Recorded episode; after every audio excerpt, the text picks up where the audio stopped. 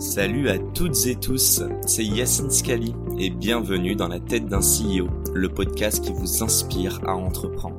Je vous propose tous les lundis une conversation authentique avec des entrepreneurs et des figures hyper inspirantes pour, je l'espère, vous permettre à votre tour de réaliser tous vos projets et impacter notre société positivement. N'hésitez pas à vous abonner au podcast et nous dire ce que vous en pensez en commentaire.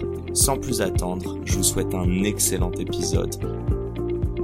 Les amis, je voulais prendre quelques secondes pour vous parler de levée de fonds. Ouais, ce parcours du combattant pour les entrepreneurs, beaucoup d'entre vous vont où ils sont déjà passés. On parle ici d'un taux de réussite déjà qui est très très faible, d'un process qui est long et fastidieux et parfois très complexe et surtout la difficulté de trouver les bons interlocuteurs. Et bien aujourd'hui, j'ai le plaisir de vous présenter notre sponsor Braquage. Braquage, il propose un accompagnement de A à Z et sur mesure pour franchir chaque étape de votre levée, du seed à la série A. Donc de la phase de préparation où vous allez préparer bah, votre deck ainsi que le business plan, euh, évidemment le roadshow pour sélectionner les bons investisseurs et enfin la phase de closing là où vous allez pouvoir négocier tous les termes de votre levée de fonds. Derrière Braquage, c'est Augustin et Germain et à eux deux, ils ont accompagné plus de 50 entrepreneurs dans leur levée de fonds depuis 2017. Du coup, je pense que vous serez entre de très bonnes mains.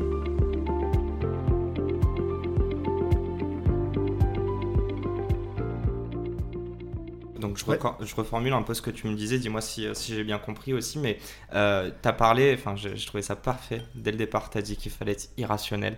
J'ai presque envie de te dire là en 30 secondes, mais est-ce que tu penses qu'un entrepreneur peut être, peut être successful en restant rationnel? C'est une excellente question. C'est pire que ça. Je pense qu'un entrepreneur, il doit être rationnel et irrationnel. C'est-à-dire que... Tu peux être rationnel et prendre des risques? Voilà, tu, tu, dois, non, tu dois être rationnel parce qu'il faut que tu comprennes ce que tu fais. C'est-à-dire que on a tous rencontré des mecs qui montent des projets et tu te dis putain, c'est le bordel, c'est en tous les sens, tu vois, c'est pas, pas focus. Il y a un moment, en fait, tu dois, tu dois être capable de. Euh, juste de comprendre ce que tu fais quoi. Tu sais, tout à l'heure je parlais de positionnement, euh, l'idée c'est pas tu vois si on s'est lancé en mode on va faire du pain pour la première fois, on verra bien ce qu'on fait, pour qui on le fait, comment on le fait, ça marche pas. Euh, tu as besoin d'être vraiment d'être focalisé sur ce que tu veux faire. En même temps, oui, effectivement, le, créer une boîte, c'est un exercice d'irrationalité complet parce que ça n'a aucun sens. En, en termes d'expected value, il euh, n'y a pas grand chose qui est pire quoi. Quand tu vois le, taux de mortalité des startups et mm-hmm. Euh, Ou le nombre de personnes qui ont essayé de résoudre un problème qui voilà, qui ont raté. J'ai des, des nombres de boîtes qui se sont lancées sur le même secteur et qui, qui, qui ont raté ou qui sont en train de rater est, très important. Mhm. euh, il y a aussi une part de chance, il faut, faut, accepter ça d'ailleurs, je pense qu'il faut le dire, parce que les gens qui réussissent ont du mal à le dire forcément, puisqu'ils ont réussi. Euh, il y a une part de chance qui est importante. Euh, on, a eu, on a eu des coups de chance chez Alma, évident, on, les a bien exploités, si tu veux. Non, mais même ça se provoque, la chance. la chance, ouais, alors ça c'est ce que... Ouais, mais... T'es pas d'accord avec ça? Si, mais je, me méfie toujours, parce que oui, la chance, la chance sourit aux audacieux, la chance se provoque, euh, j'ai créé ma propre chance. voilà, tous les mecs un peu motivés disent ça. oui, on n'a pas été mauvais, ça c'est sûr. Euh, je trouve que c'est un peu emmerdant parce que la réalité, c'est que euh, l'immense majorité des projets extraordinaires ont un élément de chance qui n'est pas dans le contrôle des fondateurs. Bien sûr. Euh, et donc, ils ne l'ont pas provoqué. Tu vois, quand Yahoo refuse de racheter Google, c'est pas parce que Larry Page était un génie, c'est parce que Yahoo a refusé de racheter Google et, ils voulaient se faire racheter à l'époque et ils se font pas racheter puis ils deviennent Google. Bon, tu vois, chez, chez, Alma c'est un peu pareil. C'est oui, il y a eu des. On peut se dire aussi que Larry, euh, Larry Page a eu une, une, une chance que Yahoo euh, refuse euh, le rachat. Exactement, c'est ce que je dis. Et, donc, oui, avoir que de la chance. Alors, des gens qui réussissent avec que de la chance, mais c'est quand même rare. Mais il ne faut pas oublier qu'il y, a une variabilité, une variance mhm. dans ce métier qui est colossale. Mhm. Tu vois, Alma, on s'est lancé exactement au bon moment. Et c'est pas, honnêtement, j'ai pas. Donc, il y a un momentum important, ouais. Ouais, c'est genre, on s'est lancé assez tôt pour quand même prendre le marché de vitesse, assez tard pour que le marché soit assez structuré, assez excitant et donne envie aux VC d'investir.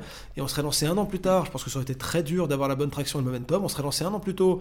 Euh, je pense que pareil. Mhm. Euh, et est-ce qu'on a été des génies, qu'on a choisi notre timing parce qu'on avait tout compris? Pas du tout. On a voulu se barrer, on voulait créer une boîte et on se trouvait que ça c'était un bon sujet. Euh, on l'a lancé et on a, tu vois, on a de la chance, donc il faut, juste être capable de le reconnaître parce que euh, sinon tu te mets aussi une pression euh, et tu mets aux autres une pression de dingue. Quoi. Et, juste fin de. Donc euh, on parlait en rationalité et l'autre que tu as dit c'est quelque chose de hyper personnel, mais ça rejoint. Il y en a plein qui parlent du fait que c'est dans l'estomac, c'est quelque chose qui le matin ouais, te dit c'est plus important que d'aller à ton job chez Stripe. pour toi, tu, tu ça, exactement. Et tu as les deux. C'est-à-dire que moi j'étais à la fois animé par un, sujet très personnel qui était que je voulais bosser sur les sujets où j'avais un ownership total, donc créer une boîte. et il se trouve que le sujet lui-même du paiement fractionné était vachement important pour moi. Moi, c'est par ça parce que j'avais moi jamais payé en trois fois avant de lancer Alma. Je connaissais pas en tant qu'utilisateur, mais pardon, ça faisait, ça faisait des mois et des mois que je parlais avec les marchands. Et, quand tu voyais la détresse, tu vois, le, le- tu vois, Donc le, pain, tu l'as tu besoin. l'as vu côté marchand vu plus côté marchand. que Et je me suis dit, end user. Ouais, en fait, le truc, tu vois, je me rappelle toujours. Peut-être, je sais pas, c'est pas le premier marchand que j'ai été voir en physique Ouais. euh, en décembre 2017. C'est une boîte qui s'appelle Retrofutur. Euh, Retrofutur, c'est à la fois un e-commerçant et un commerçant qui est Kate Valmy. Euh, ils vendent du, ils vendent de l'IFI, donc euh, c'est des mecs, c'est des passionnés. Des mecs, ils kiffent ça. Euh, ils ont, tu vois, la boutique, elle est pleine d'enceintes trop stylées. Et l'arrière-boutique- C'est pas loin, on est d'accord. C'est vers Gare de l'Est, tout ça Ouais, ou- ouais, Valmy, ouais, c'est. Ah, c'est J'habite à ouais. côté. Ok. C'est pour ça que ça me disait un truc. Et, et les mecs, tu vois, et l'arrière-boutique, tu vois, t'as genre tout un, t'as un shop floor où les mecs ils réparent, tu ils sont fer à souder, ils ont les cartes, les trucs. Enfin, tu sens le, le vrai truc de passionné. Ouais. Et moi, ce qui me fait vibrer, c'est ce genre de boîte. De te dire, putain, les mecs ils adorent ce qu'ils font, ils le font bien, c'est génial. Et je vais les voir et ils me disent, bah ouais, bah écoute, tous les jours, des mecs qui viennent, on passe une heure avec eux pour dire, attends, c'est quoi la forme de ton salon, le style de musique que t'aimes? On fait notre boulot commercial et puis à la fin, le mec il demande s'il peut payer en trois fois, on dit non et il va chez, chez son vidéo euh, ou à la Fnac. Et ça nous fait chier. Et- Fnac et- fait en trois fois. euh, oui, Fnac fait de- du crédit, euh, Ouais. fait du crédit, et, bien sûr, rien contre ces boîtes, c'est très belles boîtes, mais ce qui est vrai, c'est que C'est dommage de jamais, pour cette un- raison. ouais, t'auras jamais un accompagnement aussi complet euh, que, que chez les passionnés. Euh, c'est pas possible, tu peux pas avoir les mecs faire être au futur, c'est des associés qui juste adorent ce qu'ils font. Tu peux pas avoir ça à scale à la Fnac, ce n'est pas possible. Donc, euh, quelque part, j'ai dit, putain, c'est dégueulasse, quoi, les mecs, ils font tout le boulot et puis ils perdent la vente. Et tu vois, et ce qui m'a animé au début, c'est de se dire, mais en fait, c'est juste injuste, quoi. Et, et Tu juste. sais, je, suis- je suis- je suis ingénieur, hein, il y a un bug, Ouais. c'est un bug. Et quand je vois un bug, bah, j'ai juste envie de, de de- fixe. Non, non, mais de le, de le résoudre. Et je comprends, par contre, ce bug, tu l'as vu vraiment côté marchand-commerçant. Quoi, dans le côté marchand Et ouais, non, je voulais savoir, par contre, euh, d'ailleurs, dis-moi si je me trompe, euh, et je me comprends dedans, hein, je n'ai pas forcément fait de paiement plusieurs fois, parce que je pense que je n'en ai pas eu besoin et que les fois Ouais. où j'ai dû dépenser, euh, en tout cas, bon, ça va, hein, je suis pas propriétaire de quoi que ce soit qui coûtait si Génial. cher que ça. qu'est-ce qu'on va apprendre Franchement, mon patrimoine est sur cette table. C'est mon dit- ordi et mes deux micros Tu m'as dit que et tu mes avais trois, iPhones. trois iPhones. Voilà, arrête, les gens vont venir me chercher après. Non mais con- concrètement, euh, est-ce que tu t'es rendu compte qu'en plus c'était du win-win et que tu t'adressais à des personnes qui auraient voulu, euh, j'invente, hein, j'invente totalement, mais c'est aussi possible que même pour de l'électroménager, euh, tu Ah, puisses le payer en... Oui mais tu vois, Fnac va le faire, mais admettons Fnac le vend plus cher que X boutique ou X commerçant, plus petit Oui, commerçant. Tu permettrais à cette personne qui a moins de moyens de pouvoir étaler son paiement sur plusieurs mois et en plus de ça de payer moins cher que ce qu'il aurait payé chez Alors, Fnac. c'est, ça, on l'a, on l'a pas forcément mis comme ça. C'est-à-dire qu'après, chaque marchand a sa politique commerciale, donc on, on l'a pas forcément vu comme une manière de payer moins cher. Par contre, ce qu'on a fait, qui était très très différenciant, c'est on s'est dit, le problème du crédit, c'est que ce qui est flippant dans le crédit, c'est que ça marche. Sous toutes ses formes, d'accord? Euh, Et dans tous les pays. Euh, c'est, un peu, tu sais, quand on dit Eh, euh, un crédit vous engage vous doit être remboursé, c'est la, la, la phrase que tu as partout en France. Mhm. Euh, en fait, c'est cool, mais ça n'a jamais empêché quelqu'un de se surendetter parce que c'est comme sur les paquets de clopes où il y a marqué fumer va te tuer dans 40 ans.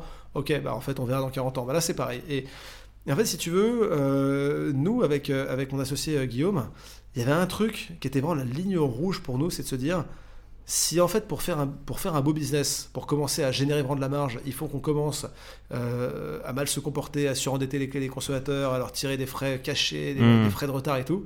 En fait, euh, on n'a pas envie de faire ces boîtes-là. Et c'était un choix qui était un choix qui était philosophique à la base. C'est pas pérenne. Si, c'est pérenne, t'as plein de Ah boîtes ouais, de crédit qui font ça, oui. Et, et d'ailleurs, tu peux pas trop leur en vouloir parce que le, le marché est structuré comme ça, malheureusement. Mais du coup, si tu veux, euh, le marché du crédit conso, pas du paiement fractionné. Ce sont deux Mhm. marchés, euh, l'un est une niche de l'autre. Et nous, on s'est dit, en fait, si jamais c'est ce qu'il faut faire et qu'on n'a pas le choix, ben, dans ce cas-là, on, on trouvera un autre boss pour cette boîte. Mais ce c'est pas, nous, on peut pas diriger Alma. Si jamais en fait Alma ne peut marcher que parce qu'on fait du bait and switch euh, et qu'on et arnaque nos clients. Euh, vraiment, c'est un truc euh, viscéral, quoi, si tu veux. Mhm. Il se trouve qu'en fait, ce truc viscéral est devenu aussi pragmatique. C'est qu'en fait, on est la seule entreprise de paiement fractionné en Europe qui n'a jamais prélevé un euro de frais de retard. Et vous avez ça. des, des retards par mois On a des retards, bien sûr, a- Mhm. gens qui sont en retard, on, on se fait payer et tout. On n'est on n'est pas Mère Teresa, on leur donne pas de l'argent, mais euh, Mhm. on cherche la solution avec eux. On se fait pas. Tu vois, une boîte comme. euh, alors, je vais pas citer parce que du coup, c'est trop facile. Euh, mais on va dire, certains concurrents euh, font euh, jusqu'à 15% de leur revenu et 30% de leur marge sur des frais de retard. Euh, Concurrents qu'on a déjà cités ou pas dans ce. euh, con- oui, mais comme on a cité tous les concurrents, l'avantage c'est que.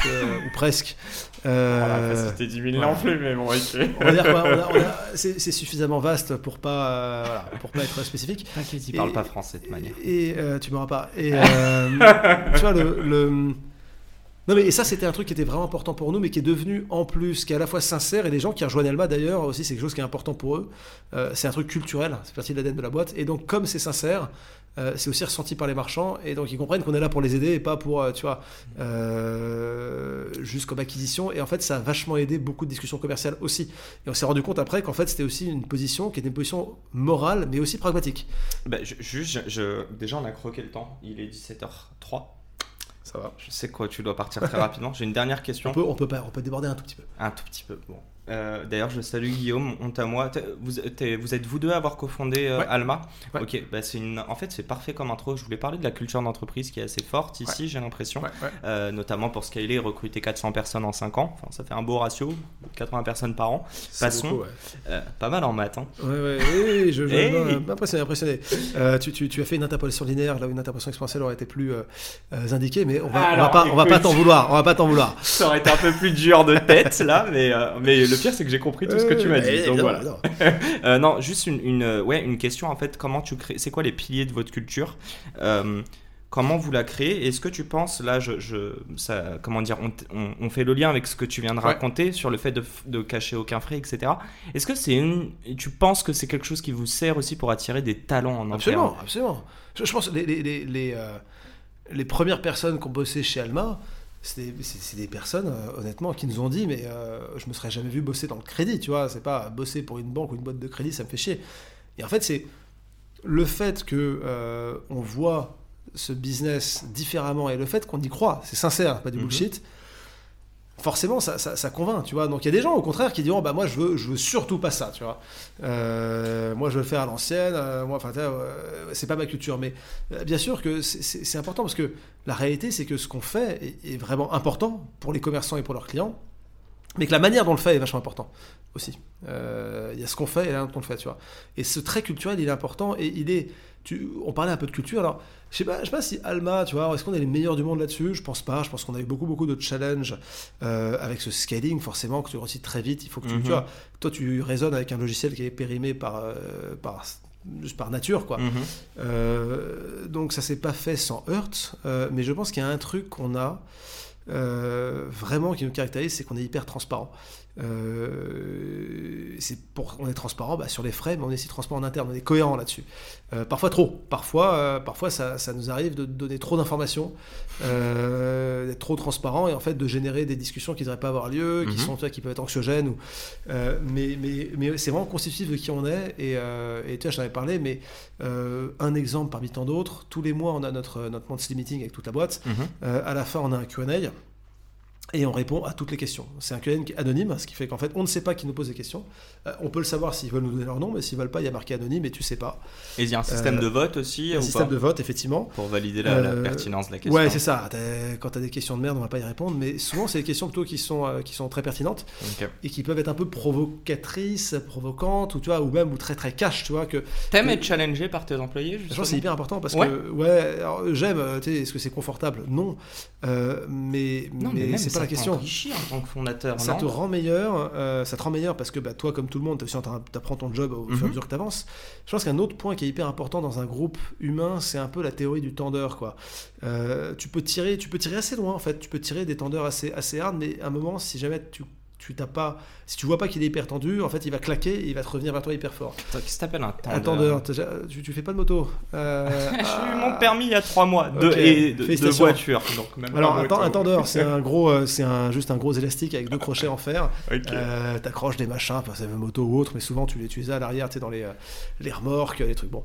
Euh, et donc quand tu, sais, tu tires trop dessus et quand ça pète, ça te revient dans la tronche et ça Mhm. fait pas hyper euh, ouais, ça fait du bien. plutôt mal. Ouais, je vois. Euh, et si tu veux, je pense que c'est pareil. C'est si, si tu si tu fais le choix d'avoir une boîte qui est pas transparente, euh, tu t'es pas obligé de te faire ton Q&A. Mais les questions, elles existent quand même. C'est pas parce que tu les entends pas qu'elles existent pas. Donc elles existent. Et c'est juste qu'au lieu de te poser des questions à toi, euh, patron de la boîte, euh, au lieu d'en parler avec toi, au lieu que tu sois au courant, et ben les gens ils vont en parler entre eux. Bien sûr. Et en fait, Et ça va, être, pire. ça va être dix fois pire. Dix Mhm. fois pire. Enfin, en tout cas, mon parti pris, notre parti pris, je dis mon parti pris, on est. je- Oh, en général, les, les bruits de couloir, c'est jamais bon signe dans une boîte, quoi. Ouais, exactement. Les à la cafette, etc. Exactement. Enfin, ils sont négatifs surtout. Tu en, alors, t'en as forcément, tu peux pas l'éviter. Mhm. Euh, et, et encore une fois, Alma est loin d'être une boîte parfaite. Je pense qu'aucune boîte ne l'est, mais, euh, mais je pense que c'est important d'avoir cette, cette manière de communiquer, euh, même quand ça va mal. c'est important. Et, et parfois, effectivement, des gens qui vont pas oser nous le dire, qui vont pas oser être, tu vois, même en one, en one on one, qui vont pas oser dire, tiens, ça, ça va pas bien, ça marche pas bien, parce que t'as pas envie d'être un peu, tu sais, quelque part le, le Cassandre, quoi. Mhm. Mais, mais nous, pour nous, c'est vachement Mais important. c'est nécessaire. Donc c'est quelque chose que tu valorises en fait, même ces Énormément. personnes qui vous challenge. énormément d'avoir des personnes qui te. La manière dont tu le fais est importante, c'est-à-dire que tu as, parfois sûr, des gens qui sont très maladroits. Au-delà de la bienveillance, je, je- je pense juste l'habileté. C'est-à-dire que euh, parfois. Euh, C'est dur par message aussi, je trouve. Non, non, parfois, là je te parle de cas obvious, quoi. Ok. Euh, euh, N'importe quelle personne aurait je, vais, pas voilà, très cool. je, vais, je vais pas prendre, voilà, ça, je vais pas prendre d'exemple, mais tu as des, tu as des moments où tu te dis, pff, sérieusement, euh, et ce qui est d'autant plus dommage que c'est très rare qu'il y ait une question, tu te dis, cette question n'a vraiment aucun intérêt. Souvent, c'est une question qui va être posée de manière, tu vois, euh, maladroite, et en fait, la vraie question qui est derrière, donc tu reformules, tu dis, ok, d'accord, je comprends que la vraie question derrière, c'est ça, donc je vais répondre à celle-là parce que je comprends que c'est ça le besoin que je vais adresser. Mhm. Euh, mais honnêtement, je préfère dix fois ça qu'avoir une, une culture où les, où les gens se parlent pas, où les gens ne parlent pas, euh, n'osent pas parler, les cultures où quand tu dis un truc négatif à ton boss, tu te fais désinguer. Mhm. Voilà, tout ça pour moi, c'est vachement important d'être d'être cash. Ouais, et puis je trouve que ça. Enfin, dis-moi si je me trompe, mais c'est aussi pour ça, peut-être que tu l'apprécies, c'est que ça montre l'intérêt de la personne, non pas. euh, Ouais. Donc ton employé, non pas sur toi, mais sur la mission globale de la boîte. Et c'est ce que Ouais, tu attends de tes public. employés, quoi. Moi j'aime bien. Alors euh, encore une fois, il faut, il faut savoir tempérer, il faut savoir mesurer, mais Ouais. j'aime beaucoup les, les gens qui te challenge parce que c'est les gens qui, qui care, quoi. C'est les gens qui veulent que ça Mhm. avance. Euh, et je pense qu'une qualité hyper importante chez un leader, et c'est pas du tout vrai que pour les, les- les chefs d'entreprise, euh, c'est la vulnérabilité. Alors c'est un truc évidemment qui est Ah, pas trop dans la culture. Ouais, alors évidemment dans la culture un peu euh, mal alpha des années 70, c'était pas trop le truc, tu vois. Costard rayé, gros cigare, et euh, tu sais, pour, pour rentrer dans les gros stéréotypes. Euh, et grosso modo, le chef a toujours raison. Euh, Aujourd'hui, pour moi, ça c'est vraiment un artefact du passé. Euh, la vulnérabilité, c'est la capacité à vraiment te faire challenger, à accepter que tu as tort, à dire j'ai fait des merdes, euh, et des merdes. euh, T'imagines, chez Alma, j'en ai fait un paquet. Euh, parce que guess what, bah, en fait, euh, les seules personnes qui, qui font pas de merde, c'est les gens qui font rien. Euh, c'est normal. hein. Donc euh, c'est logique, quoi. Euh, mais cette- il, faut, et moi j'attends des leaders chez Alma, moi le premier, d'être capable de, de se poser, de dire euh, devant tout le monde, écoutez, j'ai voilà, ça j'ai foiré. C'est pas bon. Et c'est hyper important parce que c'est- si tu fais ça et cette culture-là, tu peux libérer derrière les énergies créatives, tu vois, de dire bah, je vais essayer. Ah mais tu vas te planter. Bah et justement, bah, quand on se plante, euh, c'est pas grave. Alors, on n'est pas dans le- l'aberration de la célébration du fail, de machin, tu vois. On, on est un- un- on est mesuré, Mhm. là-dessus. Euh, si quelqu'un se trompe toujours, c'est pas top. On aime bien quand même les gens qui ont souvent raison, euh, en vrai. Mais euh, si tu prends un gros bête, que tu fais, que tu prends des risques, que tu te mets en danger et que tu, et que tu, et que tu, te, et que tu te plantes, euh, et ben écoute, c'est génial. C'est important parce que si tu plus ça dans une entreprise, euh, tu finiras par mourir. C'est un peu le feu sacré, quoi. Je rebondis là-dessus avec toi en vidéo. En fait, tu as enchaîné sur une des questions, mais on va passer en vidéo et on va Très parler bien. justement de Bah, ces passons- conneries. Et nous sommes donc de retour. Euh, un grand merci Louis pour ces presque 50 On, on est minutes. jamais vraiment parti. Hein? On est jamais vraiment parti. On n'est jamais On quoi est- tu te dis, on est de retour. On est, on est resté la même salle. Oui, non, mais on est de retour pour mes, pour mes auditeurs. Putain, tu Je te, je te sais, intro, je te là, comme ton intro. Bon, euh, on était en train de parler des fails et je trouve que on a parlé avant d'honnêteté donc et de culture d'entreprise. Question simple, est-ce que tu peux me donner un exemple d'un fail que toi, Louis, tu as eu? Et tu as dû faire entre guillemets, euh, je sais pas si c'est un mea culpa, mais avouer cette faute auprès de ton équipe. Ouais, c'est hyper. alors, J'ai plein d'exemples, mais euh, laisse-moi laisse chercher un exemple laisse, euh, assez, assez parlant. Je, je pense que. euh, euh, je vais prendre un exemple plutôt peut-être dans le passé, parce qu'on a aussi des fails un peu plus récents où on n'a pas encore complètement réglé les sujets. Ouais. J'ai eu peut-être, allez, je commence par un fail un peu trivial, mais qui, est- qui va être assez fun euh, et qui est quand même assez important. En gros, j'ai- à l'époque, je m'occupais encore des paiements, euh, de tout ce qui était la stratégie paiement. euh, donc, quand nous-mêmes, on utilise en fait des plateformes de paiement. On bosse avec euh, Stripe aujourd'hui, on bosse aussi J'allais le avec dire. Adyen, Checkout aussi. hein, on, a, on a- on a pas mal de partenaires. Et, euh, et je, je, je renégociais. Je m'occupais de négocier les contrats. Donc régulièrement, je les rappelais pour dire, guys, on a encore fait x2, donc euh, le prix, il va falloir qu'il euh, évolue un petit peu. Euh, et puis je renégocie, puis très contente, j'obtiens une belle négo, je fais moins 20%, Attends, je fais, ah, c'est bien. Et un mois après, t'as as une, fille à la finance qui appelle pour me dire Louis, c'est normal que genre on paye euh, 35 000 euros de, de plus par mois sur Stripe que genre avant? Alors j'ai attends, de quoi tu parles Qu'est-ce qu'elle raconte? Elle se trompe forcément. Je regarde le truc et en fait ma négo était parfaite parce qu'en fait au lieu de, de- de- d'enlever 20% au prix, j'avais fait x2. Euh, je m'étais planté non pas sur les, les termes de la négo mais sur la structure. On était passé sur nos structures tarifaires qui était extrêmement antagoniste avec notre business model. Euh, et littéralement, euh, c'est un truc où j'ai fait perdre quasiment 100 000 euros à la boîte parce que j'ai pas fait gaffe, tu vois, à ça. Donc c'est anecdotique parce que c'est pas un fait structurel, tu vois, mais mais ouais ouais vrai euh, un vrai gros fail et j'ai pris euh, à l'époque quand on a corrigé le truc évidemment euh, et puis une fois qu'on a corrigé j'ai pris toute la, la team au, à l'époque c'était un weekly meeting pour dire bah je vais juste vous parler je prends 10 minutes pour parler d'une connerie que j'ai faite pourquoi je l'ai faite qu'est-ce qui s'est passé puis qu'est-ce que j'ai fait pour le résoudre et le but de ce truc là c'est de dire c'est pas de glorifier l'échec mais c'est juste de se dire guys c'est normal de se planter tu vois Euh, c'est normal de se planter c'est important que tu le comprennes donc ça c'était un, un vrai fail perso Mm. et, et j'étais Bah- le seul sur le projet personne d'autre hein. Quand, quand le CEO le fait, j'ai l'impression que l'audience qui sont tes salariés, ouais. Ils écoutent. Ouais, plus à l'aise à, le faire. J'enchaîne, en plus très rapide. Vas-y, vas-y. Moi, j'ai plein plein, plein d'autres fails, mais bon, allez, je les garde. Je les garde coude. désolé, moi j'adore les fails. Le problème c'est que soit on fait 5 minutes Non, sur les non, mais je fails. t'en fais, fais un autre. Vas-y, vas-y, un- un autre vas-y, qui est Louis. important parce qu'il est aussi utile, je pense, pour les gens qui créent des boîtes. Je pense que, et encore une fois, je, je vais pas donner de nom, mais on a, on a eu, euh, évidemment, comme dans toute boîte, tu as des personnes à qui ça se passe pas bien. Euh, et euh, parfois, tu as des gens à qui ça se passe vraiment pas bien. Parfois, c'est que le fit est pas bon. Parfois, c'est que c'est vraiment pas la bonne personne. Mhm. Et on a eu en particulier, on a eu plusieurs cas, mais un cas où vraiment ça se passait mal et en fait c'était obvious. Et en fait j'étais tellement dans le jus en permanence que juste j'ai pas traité le cas et j'ai laissé en fait pourrir, si tu veux.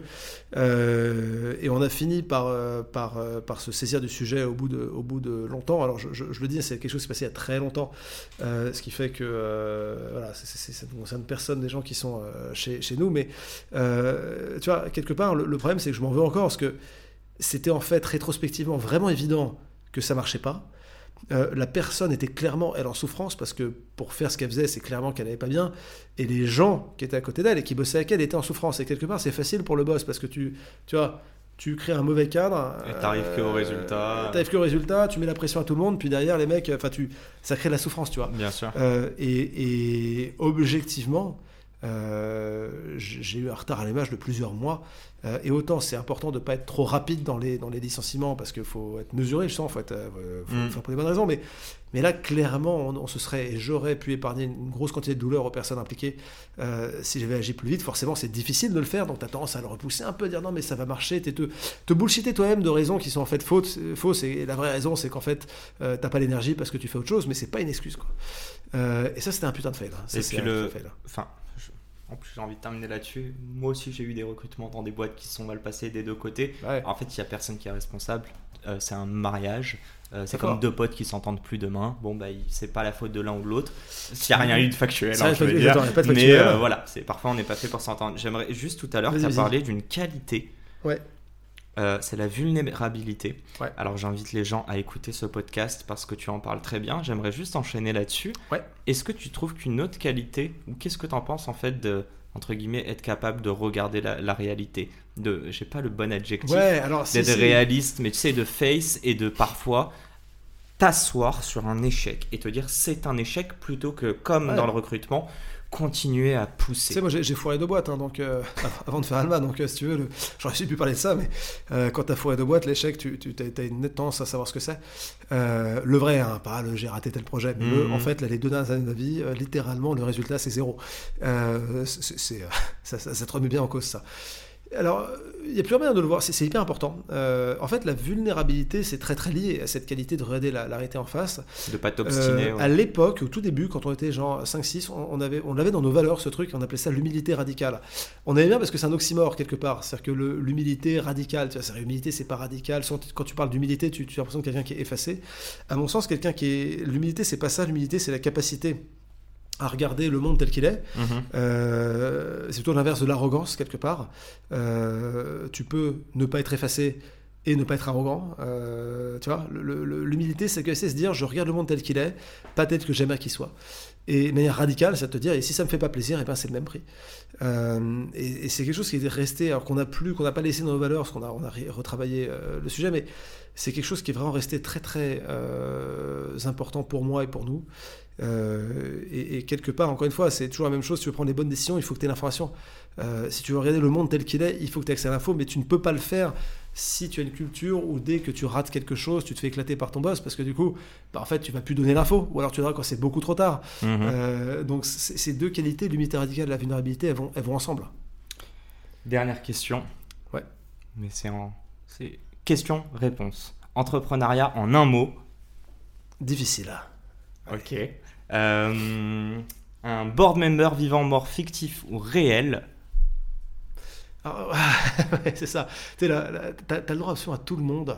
Euh, c'est plus compliqué. c'est plus compliqué, ouais. Euh, non, je, vais.